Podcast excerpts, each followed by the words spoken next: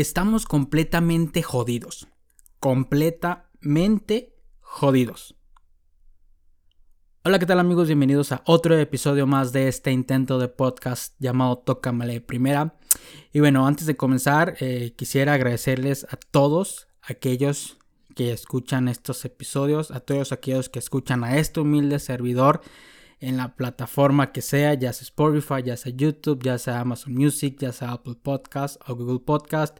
De verdad estoy muy agradecido que les esté gustando esto y que apoyen a este proyecto, ¿no? A este humilde servidor que pues hace esto para desahogarse y compartir ideas u opiniones acerca pues, del club que todos queremos.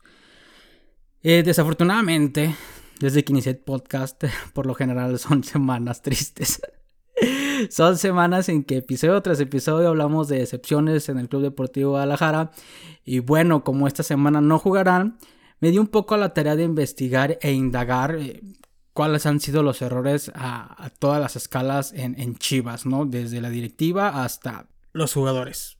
Pero bueno, este, esto, estas críticas que yo realizo, estas críticas que yo realizo, mucha gente en ocasiones me ha llegado a, decir de que me estoy bajando el barco o algo así. Eh, completamente no.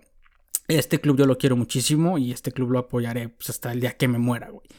Esto, esto que yo realizo es para un tipo de mejoría. No son críticas destructivas, son críticas constructivas y tener un poco de autocrítica. Y ya me cansé de decir crítica. Pero es porque quiero tanto este club, güey, y, me preocupa y me duele y, me pesa un chingo de ver que jornada tras jornada, semana tras semana, estemos valiendo madre. Por eso estas cosas que quiero que mejoren Chivas, güey, a mí, qué mejor que ver a Chivas ganar y ganar y ganar y que los episodios sean de, güey, seguimos ganando, seguimos ganando y por mí muchísimo mejor, pero desafortunadamente no. Aquí vamos a aplaudir lo que se tiene que aplaudir y aquí vamos a criticar lo que se tiene que criticar. Lamentablemente estamos en, unos tiempos de la chingada y no podemos estar aplaudiendo, güey, porque no hay absolutamente nada que aplaudir. Nada, güey. Nada. Y la gota que posiblemente derramó el vaso es el, es el partido pasado contra el América que fue humillante. Realmente humillante. Y aquí únicamente yo me enfocaré en Chivas. Tener autocrítica en Chivas porque ya... He leído cosas ahí y he escuchado, se habla de otros equipos queriendo dar autocrítica al Guadalajara, pero bueno, ya no quiero andar en esos temas y empecemos, empecemos con esta, con esta pequeña dinámica, ¿no? Que espero que les agrade y, pues espero que, concuerden conmigo, ya que pondré datos y no opiniones más que nada. bueno, quizá la de Mauricio, pero bueno, en fin. Empezaremos por la parte de la directiva. La directiva la voy a enfocar o la voy a desarrollar en dos vertientes, que es a Mauri Vergara como presidente del Guadalajara y Ricardo Pérez como es el director deportivo de Chivas, ¿no? Por la parte de Mauri Vergara, de verdad, yo no, no es como que no tenga quejas, pero siento que por su parte ha hecho todo lo que al menos como aficionados hemos pedido. ¿A qué me refiero, güey? Estuvo disponible. Estuvo disponible Ricardo Peláez. Y todos queríamos que llegara Ricardo Peláez al Guadalajara. Y nos lo trajo. Cumplió en esa parte. Estuvo disponible Víctor Manuel, Víctor Manuel Bucetich y nos lo trajo. E hizo una inversión fuerte en refuerzos que nunca nos lo hubiéramos esperado. Amaury Vergada, en cierta manera, ha hecho todo lo que en sus manos, o quizá todos pensaríamos o quisiéramos que hubiera hecho, güey, la verdad. Que a él no le gusta el fútbol, que a él le apasionan otras cosas, bueno, ya ese asunto, ya ese asunto aparte, güey. Él trajo un hombre que se supone sabe de fútbol para encargarse de los temas deportivos, que es Ricardo Pérez, y dejarle la mano, dejarle a él en sus manos el proyecto del Guadalajara. Y me parece perfecto. Que alguien de fútbol se encargue de fútbol. Es completamente lógico. Y ahí yo no podría tener quejas. Quizá que le ha hecho falta un poco de mano dura, eh, no lo sé. No lo sé, la verdad. Ahí dentro del investigador no sé qué puede estar pasando. Pero en estos aspectos me parece que, que no hay mucho que reclamarle por esta parte a Mauri Vergara. Porque también lo durante la semana pasada se estuvo hablando que estaba en la boda de un primo y, ahí ya lo querían reventar y es que cómo es posible y así como, güey, no es como que a Mauri Vergara, estando en el palco viendo el partido, las cosas hubieran cambiado. No lo veo así. Aparte, o sea, es una, era una reunión importante, un primo, la boda, etc, etc. Ahí, bueno, no me quiero desver el tema. Así que por Amaro Vergara me parece que que ha hecho lo que a él le ha correspondido como presidente, güey. Porque antes con Jorge Vergara era muy raro que a Jorge Vergara era de que, güey, tú no sabes, en paz descanse, era de que tú no sabes de fútbol, no te metas en cosas del fútbol, ¿sabes? Y ahorita Mauri está haciendo como esa parte que no llegó a ser su padre, en paz descanse de nuevo, y, y lo quieren ahora que se meta. Y es como que, oh, cabrón, pues decídete, ¿sí o no? ¿Qué pedo? Pero bueno, ya nos encasillaremos en Ricardo Peláez, que ahí sí viene la cosa un poquito más potente, un, poquito más fuerte. Ay, de principio todo pintaba bien, ¿no? Sí, es una inversión muy fuerte. No recuerdo a algún aficionado que estuviera en contra de él cuando se hizo los refuerzos, güey. Todos estábamos súper ilusionados al momento en que se anunció a, todos aquellos, el Chicote, Angulo, Víctor Guzmán, eh, Antuna, el Gallito, y todos los que llegaron, Madueña, pues no es como que, bueno, Madueña no, no es como que nos pusiera feliz.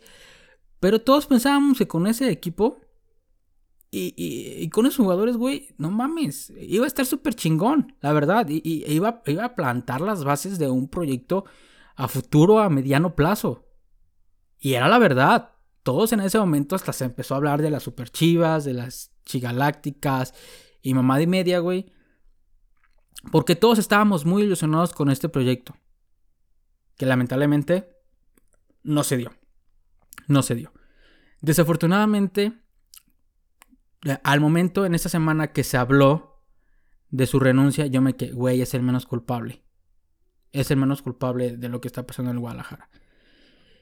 Y, fuck, eh, creo que estaba en lo incorrecto me puse a, investigar o me puse a pensar, mejor dicho, no fue como que tuve que hacer un trabajo de investigación para sacar estas conclusiones. Pero también ha tenido muchas cagadas, ¿eh? Muchas cagadas. Me pongo en contexto. Un problema que se ha tenido es de que se trajeron los refuerzos no pensando en el cuerpo técnico. El tener un proyecto, el traer refuerzos, es traerlos para que se adapten a un esquema táctico que te está presentando tu cuerpo técnico. Cosa que no fue así. Se trajeron refuerzos y ni siquiera sabíamos si, se iba a quedar Tena o se iba a ir o iba a llegar, a, iba a llegar otro. Así que de ahí pienso que las cosas se plantearon mal. Ya hasta ahorita en, retrospectiva estoy agarrando el pedo, ¿no? Así se, se plantean las cosas de atrás para adelante. Primero el cuerpo técnico, ¿sabes qué me hace falta este jugador, este jugador, este jugador? Para ir formando, pues a lo que él le conviene, güey. Este, este, este plantel es ofensivo y el cuerpo técnico es defensivo. Así que de ahí ya estamos un poco mal, ¿sabes? Otra incoherencia u otra cosa que sí me, saqué de pedo al darme cuenta de esto es que tenemos cinco pinches centros delanteros. Cinco centros delanteros. ¿What? O sea, ¿por qué, güey? Tenemos a Ronaldo Cisneros, tenemos a Oribe Peralta, tenemos a Ángel Saldívar, tenemos a JJ Macías y tenemos a Huerta. Cuando única y exclusivamente jugamos con un centro delantero. ¿Sabes? O sea, ¿por qué tenemos tantos, güey? Porque, o sea, Ronaldo Cisneros ese compa ha estado relegado desde que llegó, güey. No sé por qué. Siento que le ha dado. Siento que le hace falta muchísima más oportunidad. Hoy está en el tapatío. Oribe Peralta. pues, ¿qué puedo decir de Oribe Peralta? Pienso que todos. Nadie aprobó esa decisión más que. Ni él, yo creo, güey. No sé qué hace aquí, güey. Eh, y Macías. O sea, puedes tener dos, tres delanteros, güey. O sea, posiblemente era Ronaldo Saldívar y Macías, güey. Porque también, Huerta.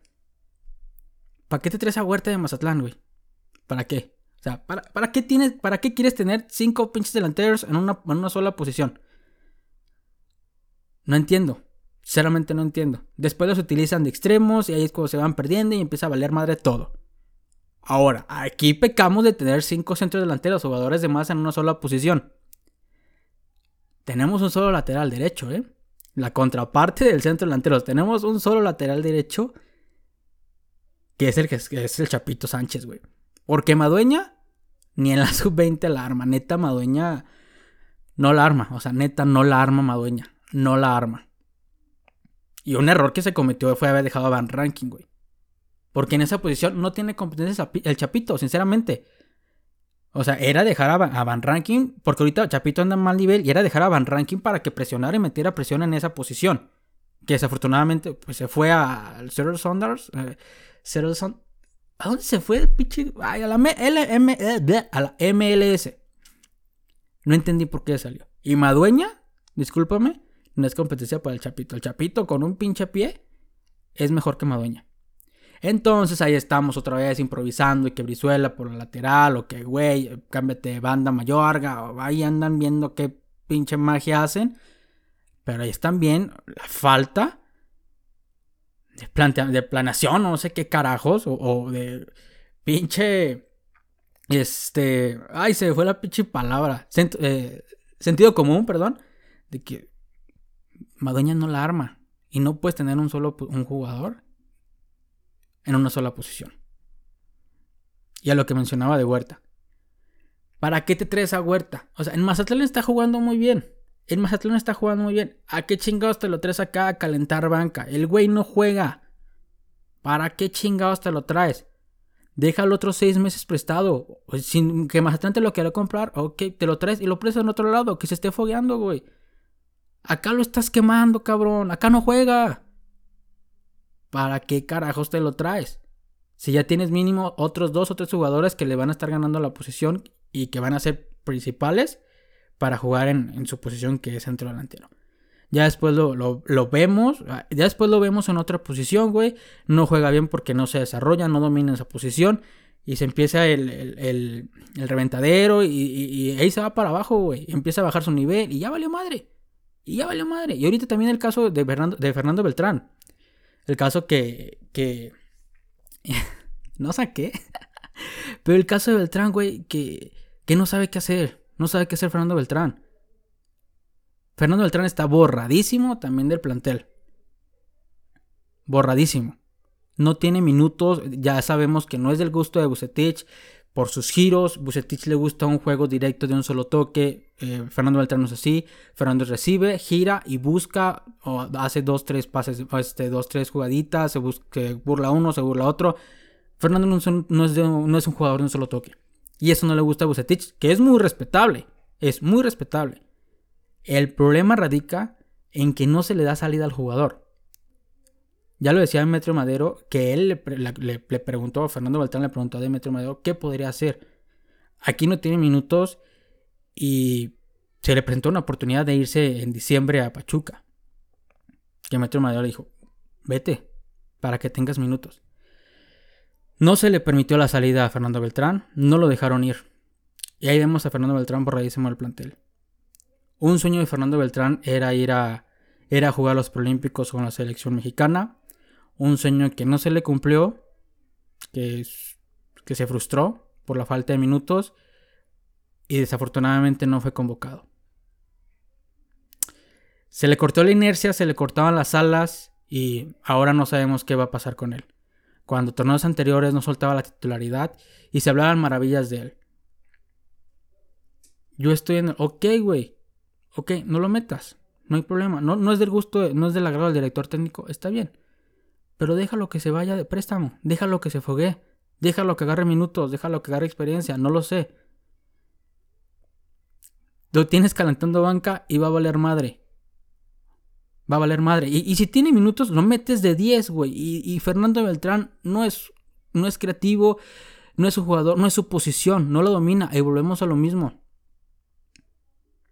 Ese tipo de cosas tampoco están chidas porque quemas al jugador, quemas al jugador que va de la mano con el cuerpo técnico, que también vamos a hablar del cuerpo técnico porque también es muy culpable. Malos planteamientos, cambios de la chingada, cambios defensivos erradicados que no se entienden, once iniciales que, que te digas de qué pedo. Incluso hubo un tiempo en que no repetía ni siquiera alineación. Nunca la repetía. Es un juego. Es un juego timorato, es un juego eh, defensivo, como lo, mencionaba. Bucetich es, defensivo, cuida la defensiva, pero a ver. Ok. Es un director técnico que está enfocado en el juego defensivo. Tenemos 18 goles en contra. 18 goles en contra. No hay equipo que no juguemos que no nos mete gol. No hay equipo que no juguemos que no nos mete gol. En jugadas a balón parado, nos ha metido San Luis. Gol. Gol nos ha metido San Luis. Nos ha metido Pachuca. Nos ha metido León. Nos ha metido Pumas. Nos ha metido Querétaro. Nos ha metido Mazatlán. Y nos ha metido dos el América. En jugadas a balón parado. Pues qué chingados se entrenan entre semana. ¿Qué entrenan, güey? O sea, son un chingo de, de goles que nos están metiendo a jugadas a balón parado. Y ojo, ojo. Hay tres partidos. Tres partidos que debimos de haber perdido. Sumándole más, güey. Tres partidos que debimos haber perdido. Y que se rescataron de puro milagro. El partido contra Necaxa. Gol de último minuto. El partido contra Querétaro. Gol de último minuto. Y el partido contra Pachuca. Que atajó un penal Gudiño. Son tres partidos más que ni siquiera tuvimos que haber sumado un punto. No entiendo. Y, con cambios radicados te digo de que hace un desmadre bien cabrón. La verdad es que no encuentro un cambio que sea recurrente en él. No encuentro un cambio, no recuerdo en este momento un cambio que sea recurrente en él en el que digas, ah, güey, por lo general saca a este jugador y mete a este otro. No. Son completamente extraños. Y yo traigo en mi mente, y si han escuchado los podcasts pasados, yo traigo un chingo en mi mente el partido contra Mazatlán, güey. Era un partido completamente ganable. Y eso me encabronó un chingo. A dos semanas. Sigo encabronado. O tres. Ya ni sé cuántas semanas han pasado. Sigo encabronado, güey. Porque era un partido que era ganable. Era un partido que estaba uno a uno. Era un partido de, güey, pues vamos, échale. Hay que ir por la victoria. Hay que tratar de dar mínimo espectáculo. No, no. No, para nada. Meto contenciones, amarro el partido, vámonos uno a uno como equipo del montón. Y eso no se puede permitir en el Guadalajara. No. Eso no se puede permitir aquí, güey. Yo prefiero perder, lo he dicho un chingo de veces. Yo prefiero perder buscando la victoria que empatar queriendo amarrar un pinche empate. Y un partido completamente aburrido y era un partido completamente ganable. Ahora lo podemos ver en el partido contra América. También cambios súper extraños. Cambios súper extraños. Intentas buscar el empate y sacas a tu goleador, güey. ¿Eh? ¿Qué pedo? Y metes a tus laterales. ¿Alguien me puede explicar este pedo? No, no, entiendo completamente nada. Hay cambios incluso que, güey, Brizuela jugando de contención. Hazme el chingado favor. Brizuela jugando de contención. ¿En qué mundo? Angulo jugando de contención también. O sea, también para que no digan, güey, es que todo es culpa de los jugadores, es que Bucetich es pobrecito. No, aquí estoy también dando culpables que es Bucetich.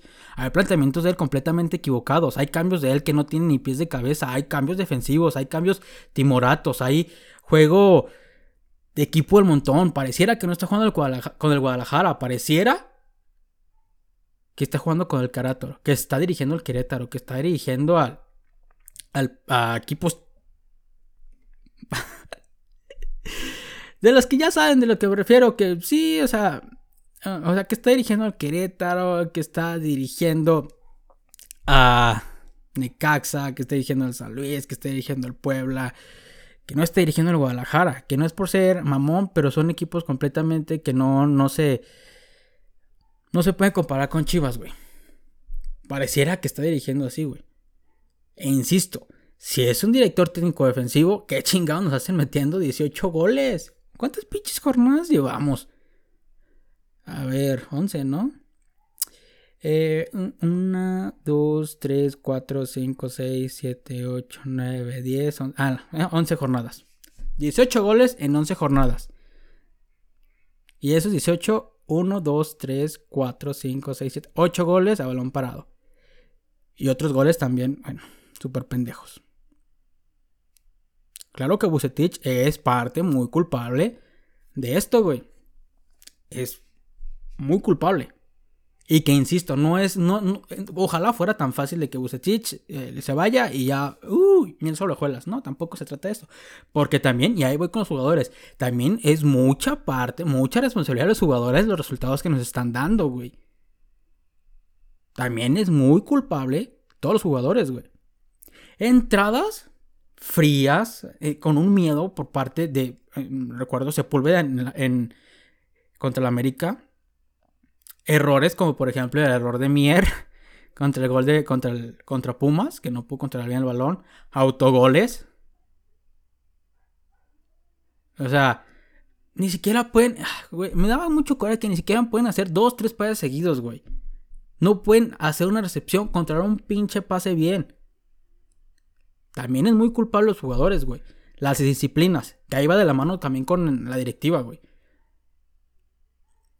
¿Qué chingados está pasando en el Guadalajara? No mames. O sea, hay partidos que sí. Falta de planteamiento táctico, falta de estrategia. Ya sabemos que el cuerpo técnico se le están acabando las ideas, bla, bla, bla, bla, bla, bla, güey. Y que dependemos de las jugadas individuales. Pero hay jugadas, güey, que no te las puedes, no te las puedes... Ay, no las puedes hacer como un jugador profesional, hermano. No las puedes hacer. O sea, no poder controlar un puto balón ¿Es en serio? Hay cosas que de plano también, güey, te quedas... Es que ni siquiera, creo que ni siquiera se las, se las digo, güey. ustedes en este momento, si están escuchando, obviamente, saben del tipo de jugadas de las que hablo, güey. Jugadas de primaria. Porque ustedes las ven en los partidos, ustedes ven lo mismo que yo, que no puede controlar el balón, güey. Que no pueden pegar ni pinche. No le pueden tirar a la portería. Que no pueden hacer una jugada de dos o tres pases. También es muy culpable eso, güey. Porque también. Es que, es que ahorita traigo bien. La traigo, neta, la traigo bien clavada a la América, güey. Neta traigo un puto coraje bien cabrón. Y que, güey, cuando no hay táctica, cuando no hay estrategia, cuando no hay un planteamiento Saca mínimo el orgullo, hermano. Saca mínimo el orgullo por no perder, por tratar de buscar algo. Son pocos los jugadores que hacen eso. Y me reencabrona que se arrastraron, nos arrastramos, perdón, porque así como ganamos todas, perdemos juntos, nos arrastramos el domingo pasado. El último gol, güey, el último gol fue triste el ver cómo los jugadores, el ver cómo los jugadores caminaban, güey. Viendo a Córdoba, rezándole no sé qué, pidiéndole al árbitro, al, al asistente no sé qué. Es muy triste. Es muy, muy, muy triste. Y también tiene mucha parte de esta crisis, porque es una crisis, es una crisis, y más allá que lo haya dicho el pueblo diseño que no hay crisis, hace jornadas que sé que no, es una crisis y hay que manejarla como tal, estamos completamente la chingada. Y que se ha venido disfrazando se ha venido disfrazando por empatitos y se ha venido disfrazando por goles de último minuto y se ha venido disfrazando por cosas de, esta manera. Y es que, o sea, empates contra quiénes, güey. ¿Contra quiénes? Ahorita estamos en el lugar. Ay, chingado, cerré la tabla. La tabla general. Ahorita estamos en el lugar 10 y. Internet no me falles. Ah, estamos en el lugar 15. Ni siquiera, ni siquiera vamos a calificar al puto repechaje. No estamos ni en posición de repechaje, güey. Y porque digo que quizás no vamos a calificar. Hemos jugado en este torneo contra la parte baja, básicamente, del torneo. Parte baja que es Mazatlán, se empató. Tijuana no hemos jugado. Pachuca se empató. Atlético San Luis perdimos. Puma se ganó. León se ganó. Necaxa empatamos. Y Juárez, el último lugar de la tabla, nos chingó 2-1 en casa. Falta lo cabrón. Cruz Azul. Santos. Monterrey. Ah, Atlas no sé cómo manejarlo. Tigres está en la parte baja, pero Tigres. Son. Güey, viene lo cabrón, güey. Viene lo cabrón. E, e, e, este, esta parte del torneo era. o sea, tenemos la maravillosa cantidad de 12 puntos disponibles. De 12 puntos conseguidos, güey. en 11 partidos. 12 miserables puntos. Y que, y es la parte baja del, que hemos jugado contra la parte baja de la tabla. Es triste, es lamentable todo lo que está sucediendo. Y que sí, una cosa está llevando a la otra. Toda la parte, todo está completamente mal. Todo. Y se sumó el COVID. También. Se sumó el COVID también. Que ahorita no hay dinero ni para refuerzos. Ni siquiera... Lo platicaba con una amiga, me parece. Y es que ahora ya ni siquiera es... Amaury, ¿cuántas playeras para traerse a Pizarro? No. Ahora es Amaury, ¿cuántas playeras para correr a Bucetich? ¿Sabes? Está, completamente la chingada todo esto, completamente. Y, ah, ah, es que, güey, ya estoy hasta la madre. No, no sé, güey, todos tenemos culpa. Ah.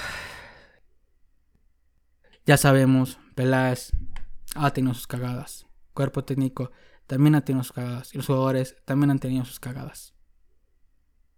Lamentablemente, hoy en día dependemos de. Dependemos de jugadas individuales, hermano. Dependemos de jugadas individuales. De eso dependemos. No dependemos de jugar en conjunto. No dependemos de jugar bonito. No dependemos de un trabajo en equipo. No dependemos de eso. El último gran y buen resultado que se pudo haber conseguido en el torneo pasado, que fue contra la American Liguilla, el primer partido fue una brillantez de Chicote Calderón bueno, la liguilla completa fue una brillantez de Chicote Calderón. Y quizá, y quizá fue un espejismo completo para todos. Inclusive para ellos mismos. O sea, chivas dentro de la institución. Todos estamos mal, güey. Todos estamos jodidos. Y lamentablemente, me gustaría decirles, saldremos pronto de esta. Pero no, güey. No veo cómo. No tengo, no, no tengo como sustento para poder llegar a decir eso. No tengo sustento para decirles, güey, vamos avanzando, se le va a mejorar el equipo, esto va a mejorar tarde que temprano. Bueno, obviamente tiene que mejorar. Pero no veo hoy una mejoría. No veo hoy ¿Cómo podamos mejorar? No lo veo. No lo veo. Y es lo preocupante. Es lo preocupante, es lo que más me preocupa. El no ver cuándo volveremos a la senda del triunfo. Y no hablo de un triunfo de ganar un partido. Hablo de un equipo triunfador eso sí, sí está muy jodido.